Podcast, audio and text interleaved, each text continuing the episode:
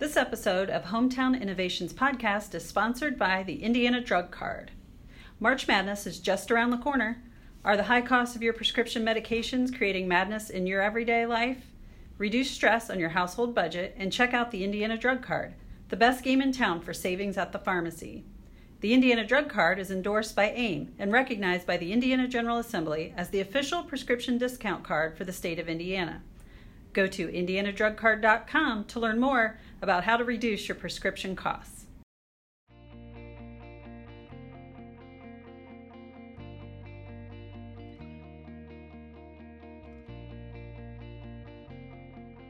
This is Matt Greller, CEO of AIM. Welcome to the Hometown Innovations Podcast. Join us as we share ways our municipalities are positioning themselves for the future, thought provoking interviews with state and local leaders, and more. Thanks for listening as we tell the municipal story.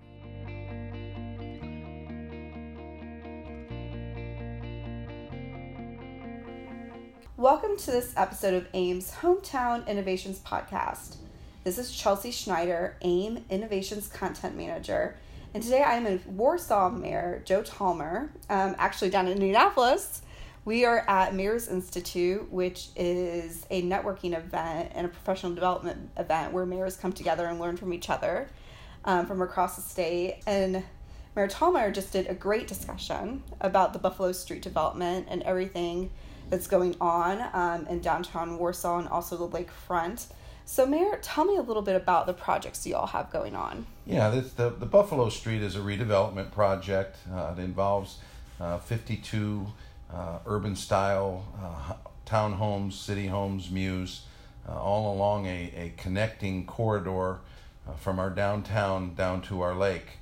Um, we talked today about how important uh, local natural assets are. You know, many communities have rivers that, that they develop uh, recreation and housing and, and commerce along the lake. And, and we did a downtown study many years ago, and, and it was uh, suggested that we try and be more in touch with that lakefront by connecting, by extending our downtown boundaries down to the lake.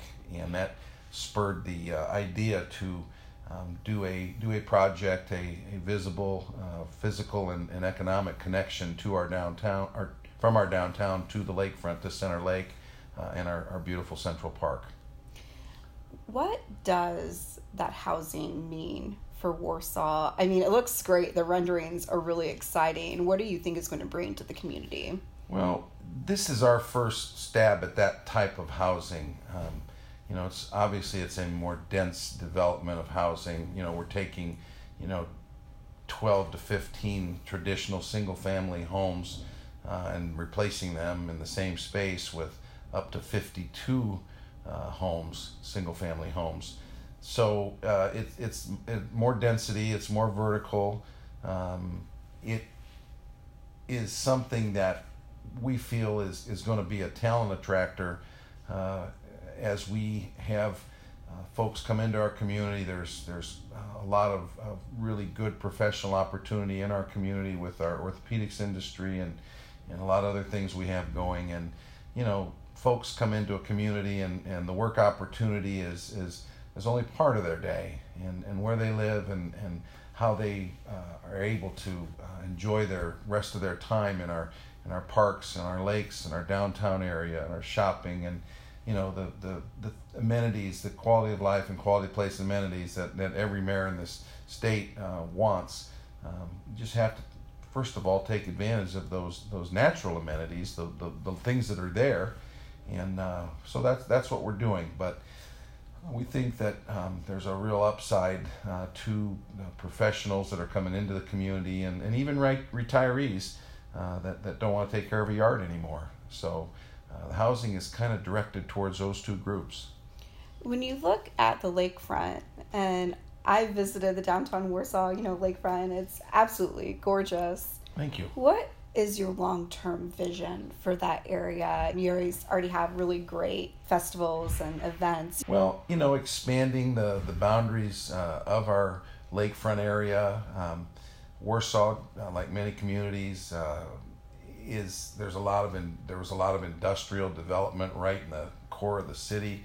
Uh, we've got a, a, foundry up along the state road, and we've got some manufacturing facilities. And you know, in the long run, um, it would make sense to, to try and, and redevelop that with, uh, again, a more connected uh, lakefront, potentially even encircling the lake and, and creating a, a multi use path goes all the way around the lake that would service uh, many, many residents to, to come downtown and take advantage of, of the restaurants and, and the pubs and the libraries and the shopping and uh, then also get down to the lake uh, as well as, as beautiful Central Park, which is uh, basically uh, a neighbor of, of our Buffalo Street project. So it's a there's a real synergy that we're trying to enhance. Um, I, when we talked to the group today, though, I was really careful uh, in this uh, process to not overdevelop down in a, a, a natural spot. You know, a, a, park is, is a sacred area for a lot of communities, and, and I wanted to respect that. And we've involved the park department in a lot of the decision making, and uh, I, I feel really good about that, that this is community driven. Definitely. And what I think is really cool about this project too, it's been a long-term project for Warsaw, a long-term vision. What advice do you have to mayors who have all these, uh, you know, have long-term visions as well and have projects that are phase by phase by phase? What have you learned from that? Well, you know, things have to happen. You've, you've got to uh, secure partners. You can't do it yourself. And, and again, I, every mayor in this room, I, I think, was disinterested uh, they know they can't do it themselves, but they're they're always interested in the, the twists and turns. And in our case, uh, we had some some uh, an opportunity come up with the regional cities funding that originally when we planned the project we didn't have. We had a developer that saw the potential. Uh, so seeking out the, the, right developer and and uh, getting a, a good plan. I, I think having it community driven though is the most important thing. Um, my vision is, is my vision, and I present my vision uh, to our council and to our park board, but I, I don't want these projects starting at the top and, and working down. I, I think that um, take the information, take my vision, and do whatever you want with it. and uh, I, I think um, good planning, we've got great city planners, um, but patience is, is probably the most important thing because we've been uh, looking at this project for at least 10 years, and uh, we're finally getting there. You're talking about regional cities funding mm-hmm. and how it benefited from that state program. It also benefited from a local economic development tool, community planning tool, tax increment financing. Tell me a little bit about how TIF really benefited Buffalo Street. Yeah, you know, the, the easiest way to look at how TIF has, has uh, impacted a community is to look what's happened right here in Indianapolis with all the development that's gone on along here and, and the utilization of that tax increment has allowed uh, Indianapolis to become uh, one of the most beautiful cities in the, in the world. Uh, great community uh, with, with uh, again, a funding mechanism uh, that meets the needs of the community.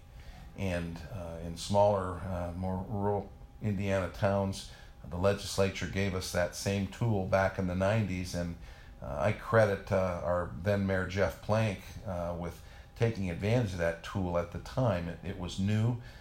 he probably didn't know how it was going to work, um, how the funding stream would, would progress, whether there would be the ability to bond with those funds but uh, it, it appeared at the time uh, that it, it, was a good thing for the community, and uh, we've taken advantage of that TIF by improving our parks, improving our downtown, uh, and and now improving a, a connector, a, a, redevelopment housing project that's going to connect that park and that downtown uh, to our lake, uh, and it's um, that'll be the last big project because that that TIF bond uh, extends out to 2040 uh, when it's paid off, and and then the legacy TIF is is done.